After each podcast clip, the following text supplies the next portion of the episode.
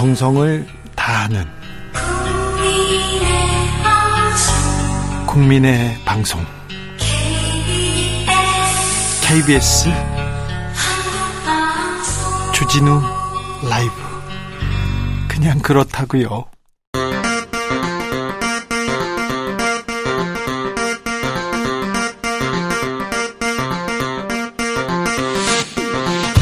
주진우 라이브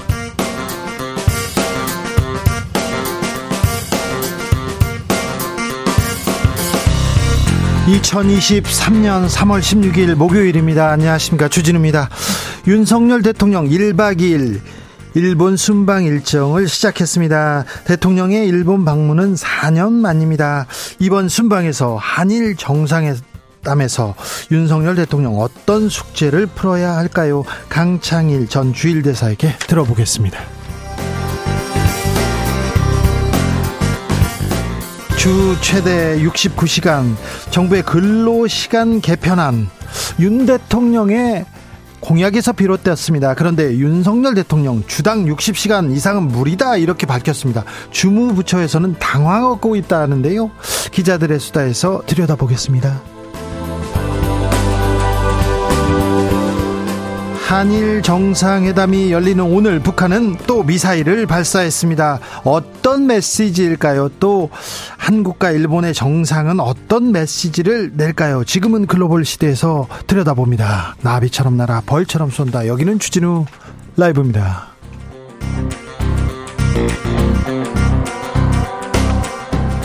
오늘도 자중자애 겸손하고 진정성 있게 여러분과 함께 하겠습니다. 지난해 혼인 건수가 역대 최소 기록됐습니다. 통계청 발표에 따르면요. 음, 19만 천 건이니까요. 음, 19만 건 정도 된다고 합니다. 97년과 비교해 보면 절반 수준이라고 합니다. 절반 수준으로 줄었다. 네, 저출생 심각한데 혼인도 적군요. 어, 초혼 연령은 남자는 33.7세랍니다. 그리고 여 여자는 31.3세. 그러니까 지금은 결혼 30대 이렇게 다 넘어야 하는군요. 네. 그렇군요. 이거 만으로 이렇게 통계됐을 텐데. 네. 네. 저는 26세 했거든요. 네. 그래서 네, 아니요. 네. 그렇다고요. 음, 빨리 하는 게 좋다. 그런 얘기는 아닙니다. 네, 늦게 하는 게 좋다. 꼭 해야 된다. 그런 얘기는 절대 아닙니다. 저는, 저는 그런 얘기는 아닙니다. 아, 전쟁 때도 경제 위기 때도 아, 결혼은 했고 그리고 출산은 이어졌는데 혼인 깊이 늦은 결혼 방법이 없을까요? 돈만 쓴다고 되는 일은 아닙니다. 자, 나는 이 조건만 해결되면 결혼하겠어. 이렇게 생각하시는 거 있습니까? 나는 이 조건만 해결되면 결혼시키겠어. 이런 생각이 있으면 여러분의 의견 한번 보내주십시오. 돈으로 되는 일이 아닙니다. 정부에서는, 아, 여기에 대해서 좀 관심을 기울여야 되는데 좀 부족한 것 같아요. 우리가 일본보다 출생률 심각히 떨어진다는 것도 생각해 봐야 됩니다. 자, 샵 730 짧은 문자 50원 긴 문자는 100원이고요. 콩으로 보내시면 무료입니다. 그럼 여러분의 지혜를 모아 보겠습니다. 그럼 주진우 라이브 시작하겠습니다.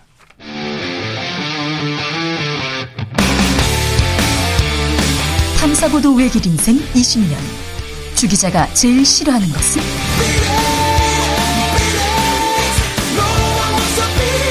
이 세상에서 비리와 부리가 사라지는 그날까지 오늘도 흔들림 없이 주진우 라이브와 함께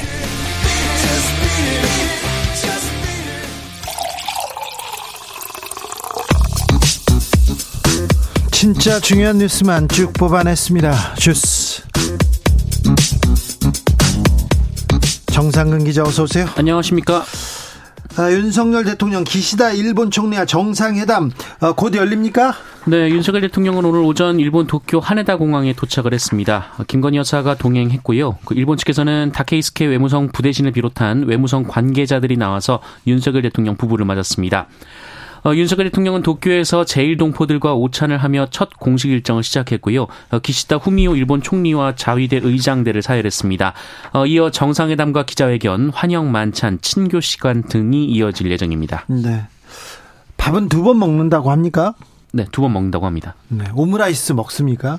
네, 두 번째 먹습니다. 오므라이스의 의미에 대해서도 저희가 잠시 후에 강창일 대사한테 물어보겠습니다. 강제동원 피해자들은 미치비시 중공업에 대한 채권 추심 소송 제기했습니다. 네, 지난 2018년 대법원에서 승소 판결을 확정받은 일제 강제동원 피해자들이 어, 정부가 제안한 제3자 배상을 받아들이지 않고 미쓰비시 중공업의 한국 내 자산을 추심하겠다며 소송을 제기했습니다. 음, 네. 어, 소송의 원고는 강제동원 피해자 양금덕 할머니와 어, 고인이 된 다른 피해자 한 명의 유족 6명입니다.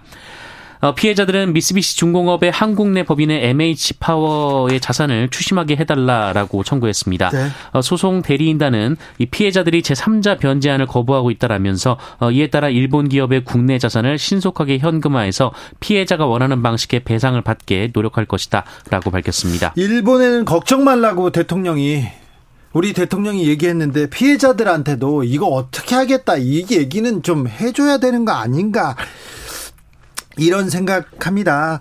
역사의 화해, 화해란 가해자의 범죄 고백에서 시작된다. 이렇게 피해자들은 우리의 인권을 가지고 우리 인권을 대가로 굴욕 외교하고 있다. 이런 목소리를 내고 있다는 거 대통령 명심하고 계시지요. 자, 이거는 뭐 보편적 인권과 상식 문제입니다. 역사와 정의의 문제입니다. 책임질 수 대통령이 책임질 수 있는 문제는 아닌데 한일 정상회담에서 그리고 한일 양국 간이 어떤 노력을 도출하는지 지켜보고 있습니다. 아, 좀 잘좀 좀 해주십시오. 네. 국민의 한 사람으로서 부탁드리겠습니다. 북한은 오늘 또 탄도미사일을 발사했습니다. 네, 한일 정상회담이 열리는 오늘 오전 북한이 대륙간 탄도미사일 ICBM을 발사했습니다. 이 북한의 ICBM 발사는 오전 7시 10분쯤 이 평양 순안 일대에서 이뤄졌고요. 동해상으로 발사가 됐습니다. 네. 앞서 이 정상각도 발사 도발이 예측되기도 했으나 이번에도 고각으로 발사를 했고요. 이 미사일은 약 1000km 정도를 비행한 뒤 동해상에 탄착했습니다. 1천 1000km라 1000km면 그러면 국내를 이렇게 아, 한반도를 사정권에 두는 건데요. 정부의 대응은 어땠습니까? 네, 윤석열 대통령은 일본으로 출국하기 직전에 긴급 국가안전보장회의 상임위원회를 열었는데요. 어, 이 자리에서 북한의 무모한 도발은 분명한 대가를 치를 것이다라며 어, 한미일 안보 협력 강화를 강조했습니다. 대가를 치를 것이다 이렇게 얘기했습니다. 그러면서 한미일 안보 협력 강화 얘기했는데 아, 미사일을 발사할 것으로는 정세현 장관도 예측했지 않습니까? 군사 도발할 것으로는 아, 모두 예측했는데 이 대응이 어떤 반응을 이렇게 그리고 후폭풍을 몰고 올지도 보겠습니다. 한미일 안보 협력.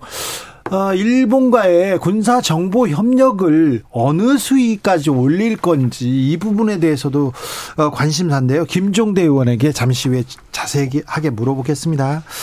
어, 윤 대통령 주 60시, 60시간은 너무 많다 이런 말을 했습니까?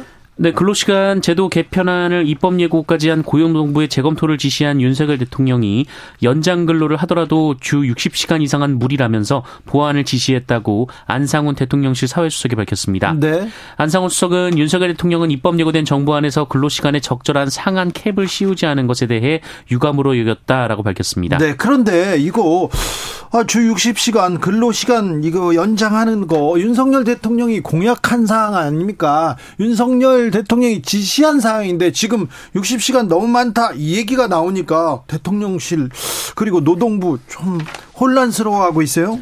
네, 어, 69시간 논란은 노동부가 지난 6일 개편 방안을 발표하기 훨씬 전부터 논란이 이어져 왔는데요. 네. 어, 그럼에도 대통령실이 이제 와서 노동부의 최대 노동 상한선이 너무 높다라고 발표한 것이 어, 노동부와 대통령실이 엇박자가 났다거나 여론을 의식한 것 아니냐는 지적이 나오고 있습니다. 어, 이에 대통령실은 그동안 여러 나 목소리가 나온 것을 정부가 세밀하게 살펴본 후에 어, 현장에 더 잘 맞는 법안으로 바꾸겠다는 것이라고 설명했습니다. 네, 알겠어요. 엇박자는 또 나는군요. 경찰이 한국노총 압수수색했어요?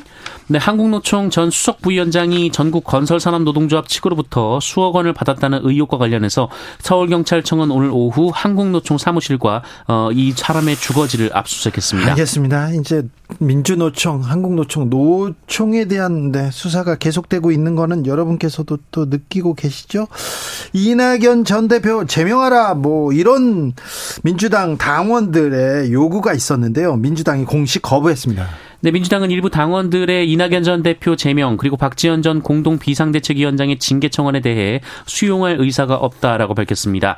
어, 조정식 민주당 사무총장은 해당 청원에 대해 어, 이미 이재명 대표께서 유튜브 라이브 방송과 SNS 등을 통해 입장을 밝힌 바 있다라고 밝혔습니다. 네.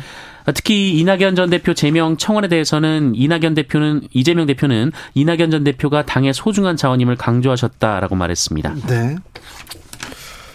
얼마 전에 이재명 대표가 유튜브에서 이런 얘기를 했었죠. 누구한테 좋은 거냐 이렇게 물어봤는데 어, 지금 민주진영 전체에 큰 피해를 주고 있다 이런 얘기에서 지금 한 발짝 더 나간 것 같습니다. 전두환 씨 손자 전우원 씨 폭로 이어집니다. 네, 전두환 씨의 손자 전우원 씨는 오늘도 여러 언론과의 인터뷰에서 폭로를 이어갔습니다. 먼저 전두환 씨에 대해서는 무고한 시민들을 반란자라고 몰아간 건 죄라면서 네. 사람을 죽여놓고도 민주주의의 아버지 영웅이라 불리고 있다라고 비판했습니다. 네. 어, 전호원 씨는 또한 이 본인의 친모가 엄청난 양의 채권이 발행돼서 이를 현금화하기 위해 누군가를 통해야 한다. 어, 그러니까 돈 세탁을 한 정황이 있다라고 말했고요. 예? 자신에게도 몇십억 원의 자산이 들어왔다라고 밝혔고 이 구체적으로 유학 생활을 하면서 들어간 돈만 최소 10억. 어, 그리고 BLS이라는 회사의 20% 지분, 어, 웨어벨리라는 회사의 비상장 주식, 이 준 아트빌이라는 고급 부동산 등이 자신의 명의로 넘어왔다라고 주장했습니다. 지금 자신이 자기의 죄를 고백하면서 지금 어, 단서를 던지고 있습니다. 조금 전 한일 확대 정상회담 시작됐습니다. 윤석열 대통령과 기시다 총리 모두 발언 잠시 듣고 오시겠습니다. 지금까지 한일 확대 정상회담 윤석열 대통령과 기시다 총리 모두 발언 듣고 오셨습니다. 어, 전두환 씨 손자 전우원 씨 폭로 이어갑니다. 근데 신빙성 있는 내용들 쏟아내고 있어요. 네, 뭐 숙부 전재국 씨가 바지 사장을 내세워서 운영하는 회사 중에 본인이 아는 것만 몇백억 원 규모다 이런 주장을 했는데 어제 제가 방송에서 저, 전재국 씨 회사 얘기했잖아요. 그 회사가 겹치더라고요. 네, 구체적으로 이름이 나왔습니다. 네. 시공사, 허브빌리지, 나스미디어 등이 언급이 됐고요. 예. 어, 그리고 전자만 씨가 운영하는 미국 와이너리의 검은 돈 냄새가 난다라고도 했고 예. 비자금은 지인들을 통해 숨겨놨으며 이 연희돈 자택을 수색하면 잡을 수 있을 것이다라고 주장하기도 했습니다. 그리고 주변 사람들 계좌 얘기도 있죠. 네, 이 전두환 씨는 현금을 사용했고 주변 사람들의 계좌를 이용했다라고 주장을 했고요. 예. 어, 전두환 씨가 배드민턴을 칠 때 맞상대하러 온 국가대표 선수들에게 한 명당 100만 원 이상의 거금을 지급했다라고 주장했습니다. 자, 선수들 불러서 하루에 이렇게 100만 원씩 줬다 얘기했는데 제가 어제 방송에서 주말마다 그 연희동에 있는 외국인 학교에서 배드민턴 쳤다는 얘기 했지 않습니까? 그리고는 소갈비 점심 때 먹었는데 그게 수백만 원이었다 얘기했는데 거기에서 좀 한 발짝 더 나갑니다. 자, 선수들도 데려와서 같이 쳤어요. 같이 쳤는데 오는 사람마다 한 번에 100만 원씩 줬다는데 그때가 90년대, 2000년대 초반입니다. 어, 전우원 씨가 말하는 게 그러니까 그때 100만 원이면 어이구 많이 주는 거죠. 많이 주는 건데 이런 일이 계속 있어요. 어, 그리고 본인이 받은 뭐 계좌 그리고 누구를 통해서 받았다 얘기가 나오는데 어 이거 빨리 수사해야 되는 거 아닌가 이렇게 생각합니다. 지금 전두환 씨 추징금이 950억 넘게 남아 있습니다. 그리고 숨겨둔 비자금이 많다 이렇게 얘기 나오는데 법을 바꾸지 않으면 환수는 불가합니다. 그래서 어, 정치권에서는 어떤 논의하고 있는지도 조금 물어보겠습니다. 이순자 씨가 바로 회유했다는 주장도 했어요. 네, 전원 씨는 할머니 이순자 씨가 회유 메시지를 보냈다며 그 메시지를 공개하기도 했습니다. 어, 여기에 답을 하진 않았는데 소름이 끼쳤다라고 연합뉴스와의 인터뷰에서 주장을 했는데요. 네. 어, 그러면서 지난해 말 이 자신이 극단적인 선택을 시도해서 열흘간 입원했을 때에도 안부 문자 하나 없었던 사람들이라고 주장하기도 했습니다. 네. 어, 또한 폭로를 시작한 지난 13일 미국에 머물고 있는 친형의 신고를 받고 출동한 경찰이 어, 정신병원에 가야 하는 거 아니냐 이렇게 물었다고 주장했고요. 또 정신적 전, 어, 정신 건강에 문제가 있다는 전재용 씨 주장에 대해서 어, 전두환을 민주주의의 아버지 민주화 운동을 광주 사태라 사태라며 이 빨갱이들의 폭동이라고 가르치던 분이다 이렇게 쏘아붙였습니다. 네, 아버지가 뭐 새엄마하고 이렇게 만나서 엄마가 아파요 그런 얘기도 했습니다. 어, 전두환 씨 주변에 군인이 마약한다 이런 주장도 했어요. 네, 전우원 씨는 소셜 미디어를 통해 현역 군 장교 두 명이 마약과 성범죄를 저질렀다라고 주장했습니다. 어, 모두 공군 중위로 알려졌는데요. 어, A 장교는 코카인 및 강력 마약을 사용한 중범죄자라며 본인에게도 마약을 권한 적 있다라고 주장했고요.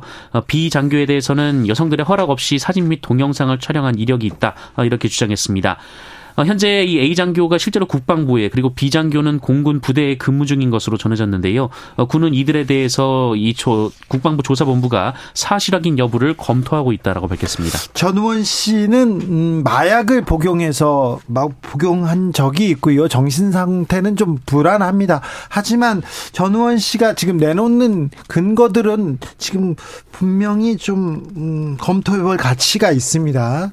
아 그리고 음, 뉴욕 주변에, 그래, 미국 주변에 갑자기 군인 출신, 아, 전두환 씨 주변 사람들이 와서 뭐 저택을 산다던가 어느 회사에 투자했다던가 그런 얘기가 많았어요. 사실은 조금만 조사를 해보면 전두환 씨 비자금 좀 행방을 찾을 수 있었는데, 행방을 찾을 수 있었는데 이런 부분은 너무 부족했거든요. 제가 아, 대통령 비자금 찾으러 외국 많이 다니지 않습니까? 아, 다니면서 전두환 씨 주변 사람이 왔다. 그때 소령으로 예편한 어떤 사람이 어디에 집을 샀다. 이런 얘기가 너무 많았는데 이 기회에 대통령의 비자금 숨겨둔 비자금을 찾아서 우리 경제 어, 경제에 조금 보탬이 됐으면 한다는 생각도 해봅니다. 전우원 씨의 폭로는 이어지고 있습니다. 저희가 아, 잘 계속해서 계속해서 취재해서 여러분께 자세하게 이렇게 일러드리겠습니다. 음. 불이 났습니다. 큰 불이 났습니다. 경북 상주에서요. 네, 경북 상주시 외남면에서 산불이 발생을 했습니다. 산림당국은 산불 2단계를 발, 발령했는데요. 네. 오늘 오후 2시 54분쯤 경북 상주시 외남면 흥편리 산 84-1번지 일대에서 발생을 했고 어, 예상되는 피해 면적은 100헥타르 미만으로 알려지고 있습니다. 네. 자, 지금 아, 산불 계속 이어진다는 뉴스 전하는데요. 어, 산 주변에서는 들에서는 저기 쥐불놀이 그런 것도 안 되고요. 어, 담배 아, 굉장히 조심하셔 조심이 아니라 피우면 안 됩니다. 가면 안 됩니다. 절대 안 됩니다. 큰 피해 이, 일어날 수 있습니다. 천안 공사장에서 옹벽이 무너지면서 노동자들의 아, 노동자 3명이 깔렸다고요? 네, 오늘 오후 2시 50분쯤 충남 천안시 서북구, 서북구 직산업의 한 공사장 배수로 작업을 하던 노동자 60살 3명이 어 60대 노동자 3명이 작업 도중 무너진 옹벽에 깔리는 사고가 났습니다. 네.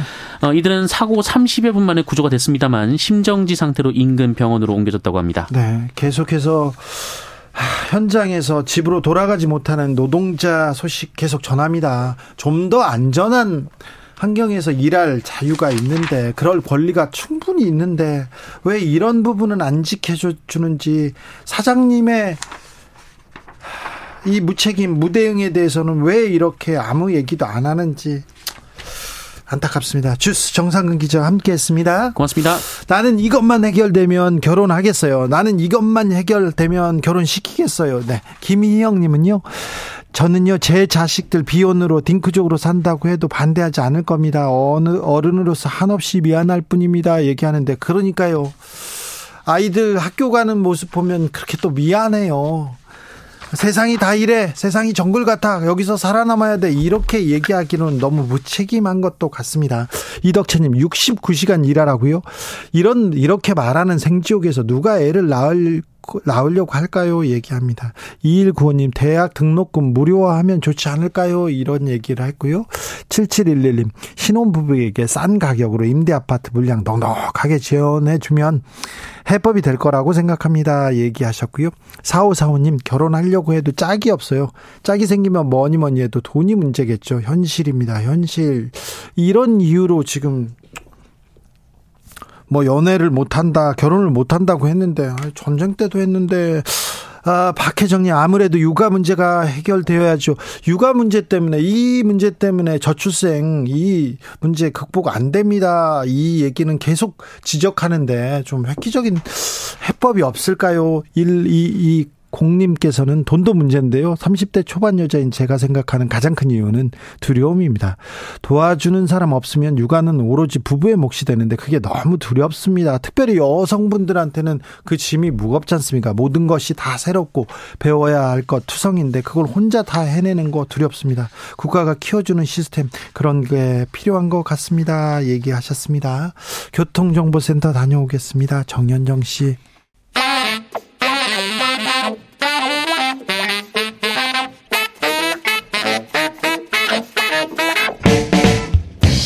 세계는 넓고 이슈는 많다. 우리의 시야를 국제적으로 넓혀 보겠습니다. 국내 뉴스, 국제 이슈 다 덤벼라. 지금은 글로벌 시대. 국제적 토크의 세계로 들어가 봅니다. 군사 외교 안보 전문가 김종대 전 의원. 안녕하십니까? 세계적인 평론 스케일 임상훈 인문결 연구소장 어서 오세요. 안녕하십니까? 네. 오늘 한일 정상회담이 있습니다. 북한이 미사일을 쏩니다. 어떻게 북한은 항상 이렇게 일본 편 일본 유리한 네. 아무래도 오늘 그 아침에 발사한 이 대륙간 탄도미사일 화성 17형으로 추정되고 있습니다. 예. 제일 센 거 싼 거예요, 그러니까. 그래요? 예, 제일 센 거. 그 미국까지도 지금 긴장하고 있는 것 같아요. 네. 그러니까 한일 정상회담에서 그 한미일 안보 협력의 명분을 때맞춰 제공해주고 있거든요. 아니 그러니까요. 네.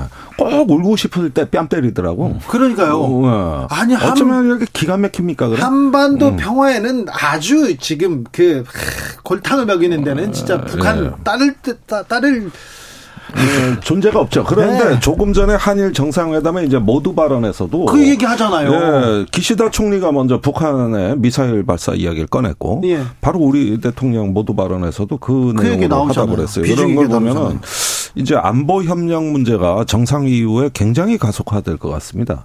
이제 뭔가 현실 감각이 생겼잖아요. 하늘로 뭔가 미사일이 뿡뿡 날아다니고 이런 어떤 현실 감각이 있으면 안보 협력이 굉장히 그 가속화되는데 그 윤석열 대통령이 출국 전에 일본 요미우리 신문과의 인터뷰에서 네. 우리의 군사 정보를 실시간으로 일본과 공유하고 더 나가 레벨업 될 거다. 아니 이런 이야기까지 해버렸으니 그러면 지소미아보다 한 발짝 더 나간다는 건가요? 지소미아는 사후적 정보 교류입니다. 그러니까 아침에 미사일을 쏘면 오후에 일본 대사관에서 전화가 와요 합참으로. 그러면은 일본 무관이 찾아가겠다. 그러면 몇 시에 분석이 끝나니 그때 와라. 그러면은 이제 합참에서 USB나 아니면 문서로 준비해서 그 미사일 정보를 주는 겁니다. 이건 사후적인 정보 협조거든요. 여기서 이제 지소미아가 절차를 규정하고 있는 거예요. 그런데 지금 윤석열 대통령이 얘기하는 건 그 이상이죠. 그러니까 실시간으로 뭔 라인을 깔든지 망을 깔든지 미국을 우회하든지 어쨌든 우리가 보는 데이터를 동시에 일본도 봐라 이거예요. 그래요? 분석 분석 안 된 거. 날 거. 이런 어떤 데이터가 그대로 나가니까 이거는 제가 돈으로 환산해도 몇백억 달러 가치죠. 일본은 지금까지 북한 미사일을 탐지 못해 가지고 굉장히 애를 먹고 총리가 일본 의회 나가 질책을 받았는데 그래서 미국을 통해서 야 네. 한국한테 좀 한국 정, 정보 좀 줘라 정보 좀 줘라 계속 그랬던 거 아니에요? 그게 티사라고 해서 어, 한미일 삼국 그 군사 정보 교류 각서가 있습니다. 그곳에 근거를 할 수도 있고 아니면 한일 간에 새로운 협정을 맺든지 해서 이제는 정보를 실 시간으로 준다. 이건 동맹국 아니면 불가능한 거예요. 동맹이 아니면 군사적으로 강한 동맹이 아니면 절대 불가능한 일입니다. 일본을 믿을 수가 있을까요? 그런데 이제 이렇게 그 정보가 넘어가게 되면 우리 기술 정보가 다 노출돼요. 우리 레이더의 주파수 대역이라든가 레이더 성능이라든가 이런데 우리가 지금 탄도탄 조기 경보 레이더 4대, 이지스함 3대 여기서 이제 어 만들어진 고도의 전문성 노하우로 축적된 이 군사 기밀이 일본에 간다는 거예요. 그러면 일본은 여태까지 그 북한 미사일에 대한 오판이라든가 또 잘못된 어떤 그 경보 발령이라든가 이런 기존의 안보 취약성이 상황이 다 해결되는 거죠. 전부 다 해결이 되니까 이건 당장 아리가도 고자이마스 하고 고개를 숙여도 시원찮을 일인데 고맙단 소리를 안 하네. 작년 프롬펜에서 11월에도 이 얘기를 하고 지금도 이 얘기를 하는데. 고맙다는 얘기도 안 해요, 이제? 안 해요. 당연한 듯? 어, 안 해요. 난 그게 제일 반성하는 일본은 내가 기대 안 해요. 예. 안할 거니까. 그러나 감사하는 일본도 없네, 이번에.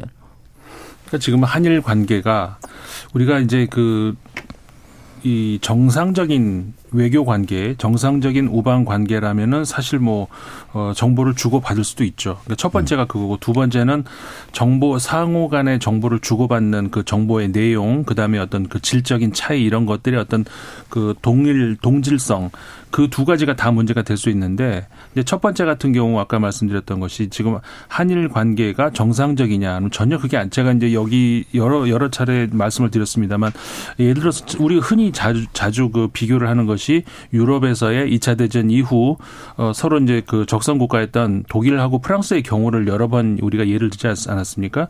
그것이 뭐 새삼스러운 것도 아니기 때문에 다시 예를 들 필요는 없는 것이고 어 이후에 그 독일의 그 행보하고 지금 미, 저 일본 행보하고는 전혀 다르기 때문에 정상적인 한일 관계의 그 우방 관계라고 볼 수가 전혀 없다는 것이죠. 그러니까 비교의 대상 자체가 안 되는 것이고 어, 정상적인 그런 그 정보를 공유할 수 있는 그런 단계까지 가지도 않았다는 것이 첫 번째 문제가 되는 것이고요. 네.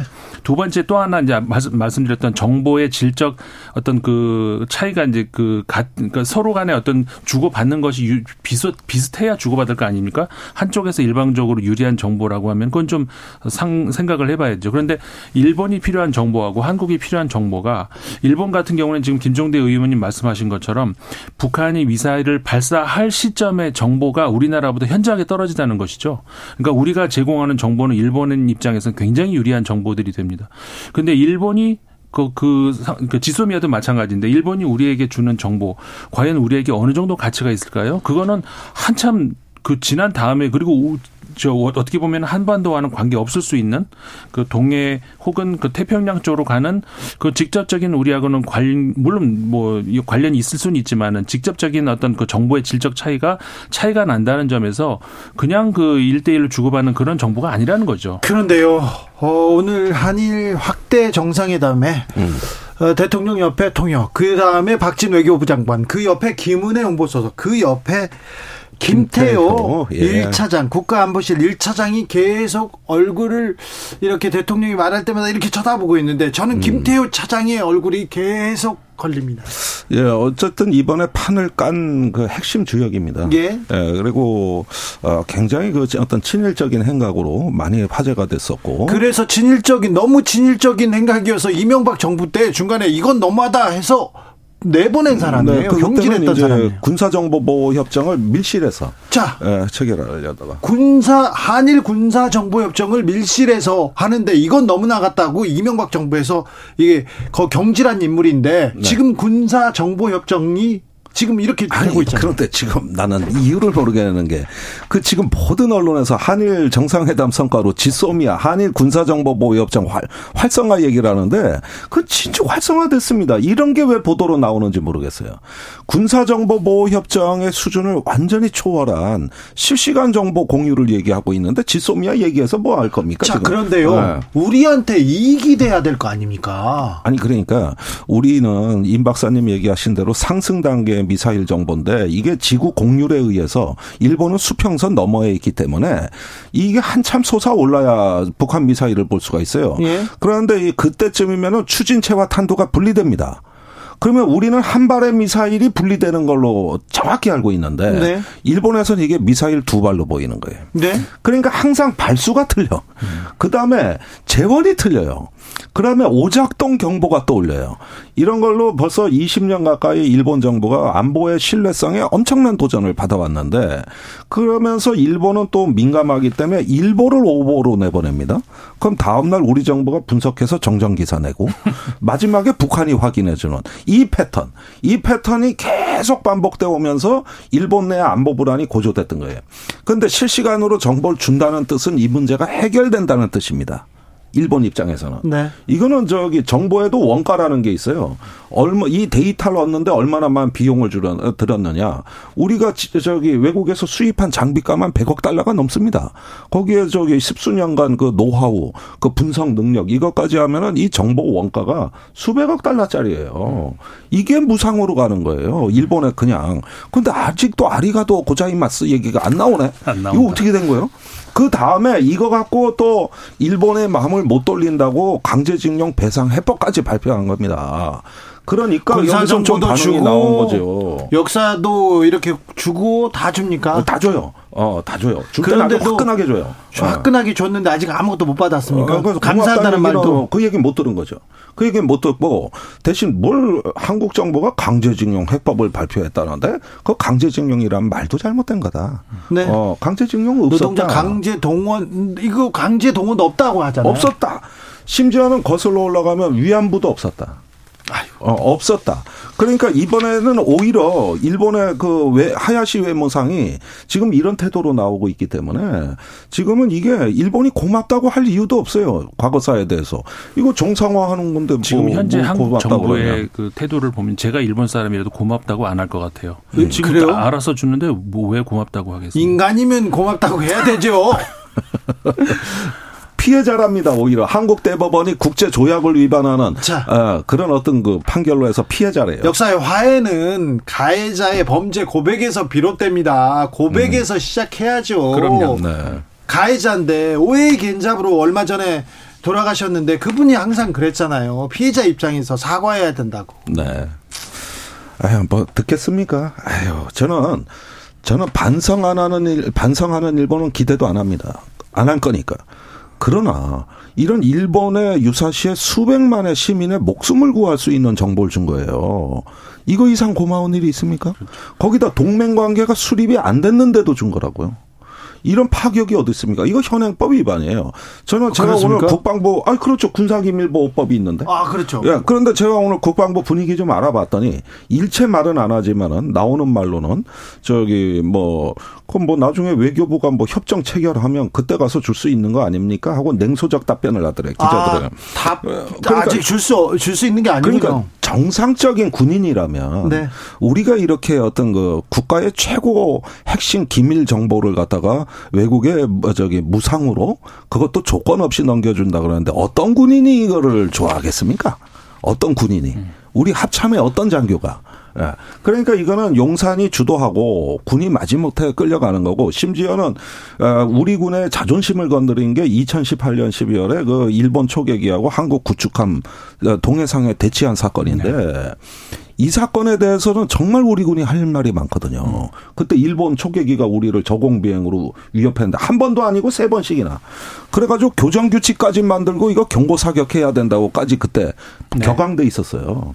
근데 지금 일본에서 나 언론 보도는 그 사건도 그러니까 거- 어. 역, 역으로 그것마저도 우리가 해명을 그것마저도 하라는 거. 우리 보고 그걸 보고 해명해야, 우리가 해- 해명해야 되고 어, 된다는 거고. 그다음에 후쿠시마 원 그 오염수 내보내는 거 그것도 우리가 받아야 되는 거고 앞으로 우리가 받아줄 게 한두 개가 아니에요 지금. 네. 일본에서 기대하는 게 일본에서 기대할 게 많아요 지금.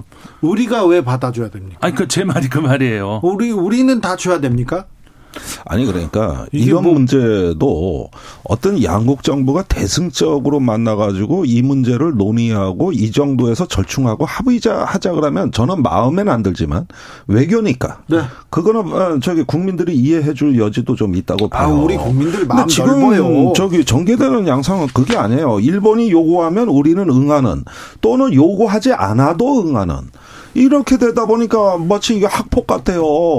저기 뭐냐 동급생 그 두들겨 팼는데 그 뭐 어 저기 나 생일이 되니까 스마트폰 갖다가 바치고 또 뭐 현금 갖다 바치고 그래도 고맙다 소리 안 하고 넝큼넝큼 받아 먹는 이게 학폭이지 뭡니까 이게 당연하다. 어, 당연한 거지. 이게. 그러니까 이게 이제 잘못하면 오해할 수도 있는 것이 사실 그 우방국 간의 군사 협정이라고 하는 건 원론적으로 가능하죠. 아니 미국하고 군사 교류를 한다. 군사 정보 뭐뭐 나눈다. 이거 다 반대하는 사람 없어요. 그러니까. 아니 그리고 그건 협정이 있어요. 한일 정보 군사 정보 교류 협정이라고 한미.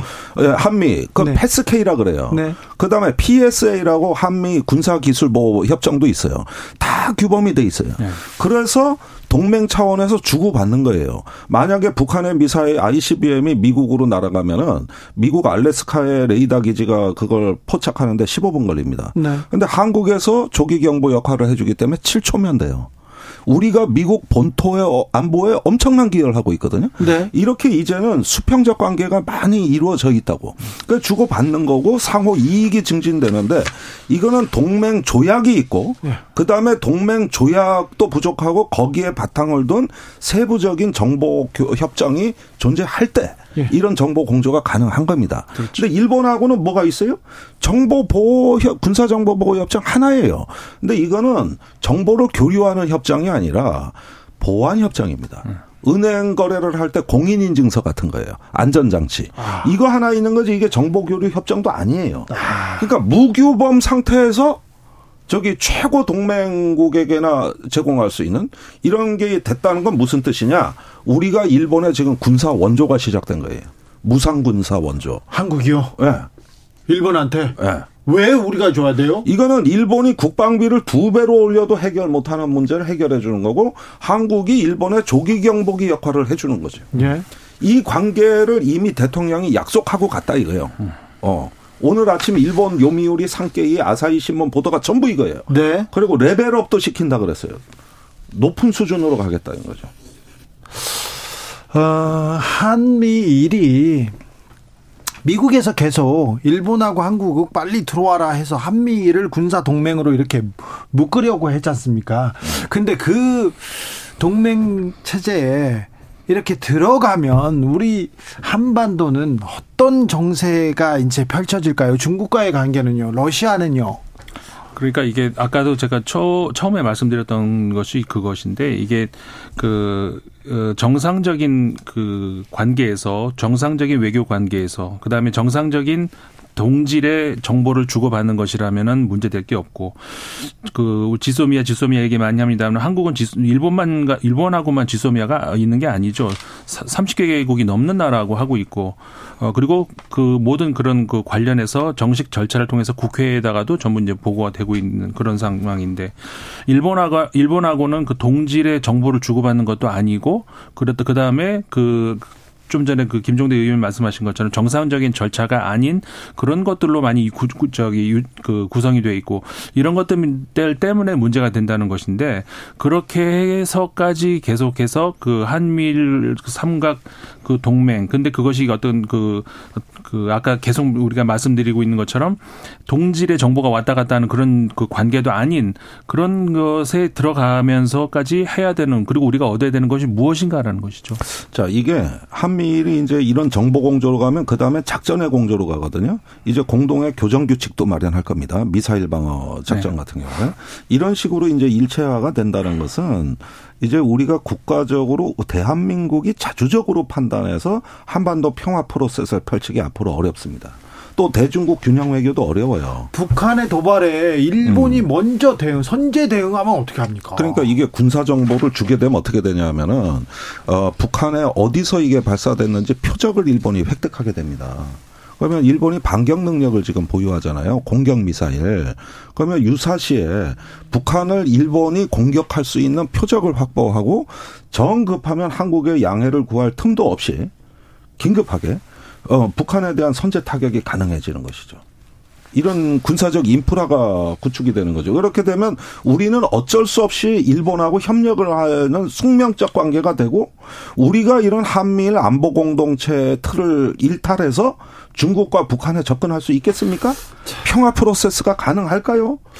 일본의 조치 이해한다. 일본에는 걱정 말라고 윤석열 대통령 얘기하셨습니다. 그런데 우리 국민들한테는 아직 이해, 공감, 설득 매우 부족했습니다. 그리고 무엇보다도 강제 동원 피해자 문제는요, 역사와 정의의 문제인데, 이 문제를 자기가 책임진다고, 신도 책임질 수 없는 문제를, 역사를 본인이 대통령이, 임기 5년에 대통령이 지금 책임진다고 하셨는데, 아무튼, 음, 역사에 겸손하고, 국민한테 겸손하고, 정상회담 이제 시작됐으니, 아, 지금 보이는 거 말고, 많은 협력 을 논의하고 많은 것을 좀 얻어 오시었으면 하는 바람. 네. 네, 유나님 오늘 말 더듬으시는데. 네. 예, 조금 오늘 진행자가 많이 흥분하신 것 같아요. 내가 보기에 일단 가라앉히시고 네. 예, 일단은 한일 관계 개선이라는 대의와 가치에 대해서 저는 반대하지 않아요. 아니 가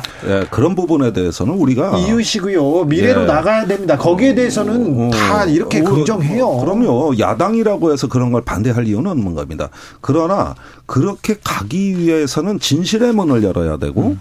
그 기초 위에서 정부와 정부가 아니라 양국 국민이 화해하고 그 접점을 찾을 수 있는 이런 공공성을 갖고서 양국 관계 기초를 쌓아 올려야 되는 것이지 이렇게 일방적으로 폭주해 버리면은 이게 가능하겠냐는 거예요. 모래성 아니냐는 거예요. 그, 리고 그 예, 일본 국민의 평화적 본성을 믿고 그들과 손잡고 가겠다고 좀 우리가 이런 어떤 정신을 주도해 줘야죠. 좀 그게 진실한 한일 관계겠습니다. 저는 그 원론적인 질문을 여기서 이제 던져볼 필요가 있다고 생각합니다. 뭐냐면은 그 일본과 한국이 지금 안보 동맹 정말 안보 동맹 관계인가? 혹은 일본이 한국의 어, 잠재적인 안보 위협 국가인가라는 것이 아직 풀리지 않고 있어요. 국민들에게도 아무 물어봐도 마찬가지죠. 네. 그 우리가 이제 유럽과 비교를 많이 했을 때 유럽 국가들이 거의 이제 국가가 하나가 될 만큼 좀 점점 가까워지고 있는데 그렇게 될 수 있었던 첫 발자 첫 발자국을 옮긴 데에서는 뭐가 있었냐면은 상호 간에 절대로 침범할 수 없다는 그런 어떤 그 전제가 깔려 있었기 때문에 가능하거든요. 그렇죠.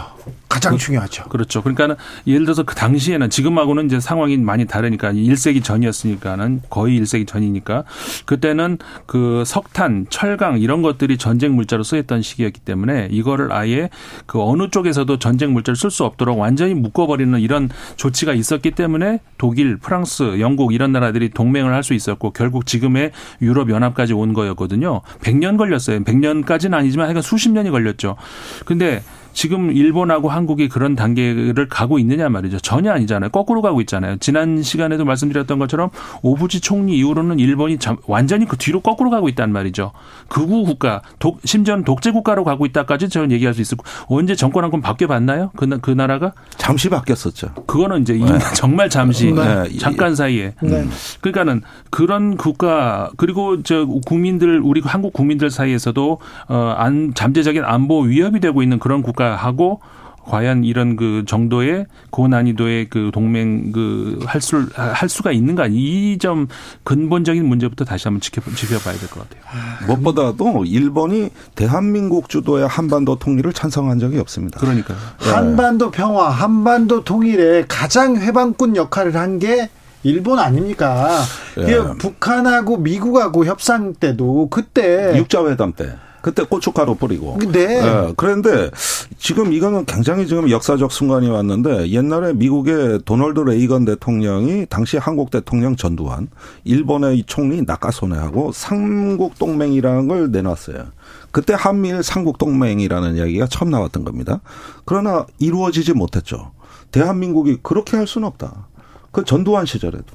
그래가지고 결국은 그거는 그냥 희망적 사항으로 오늘날 되는데 지금 양상은 레이건의 구상이 실현되는 겁니다. 이거 전두환 때도 못하던 일이옵니다. 못하던 일이에요.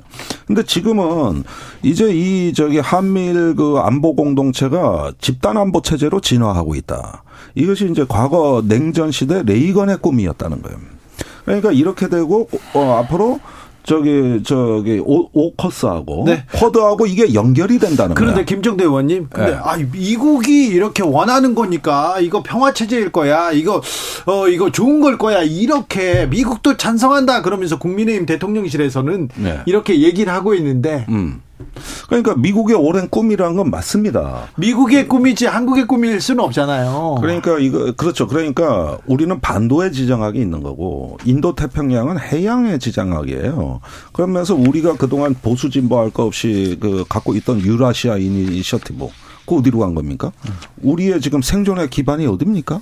이런 면에서 우리가 이제 높은 수준의 균형을 달성해야 되고 대한민국의 자체적인 자존과 품격, 정체성을 확립하는 단단한 나라가 돼야 동맹도 잘하는 건데 다 맞춰주고 편승하고 전부 내주는 게 동맹을 잘하는 걸로 착각하는 거죠.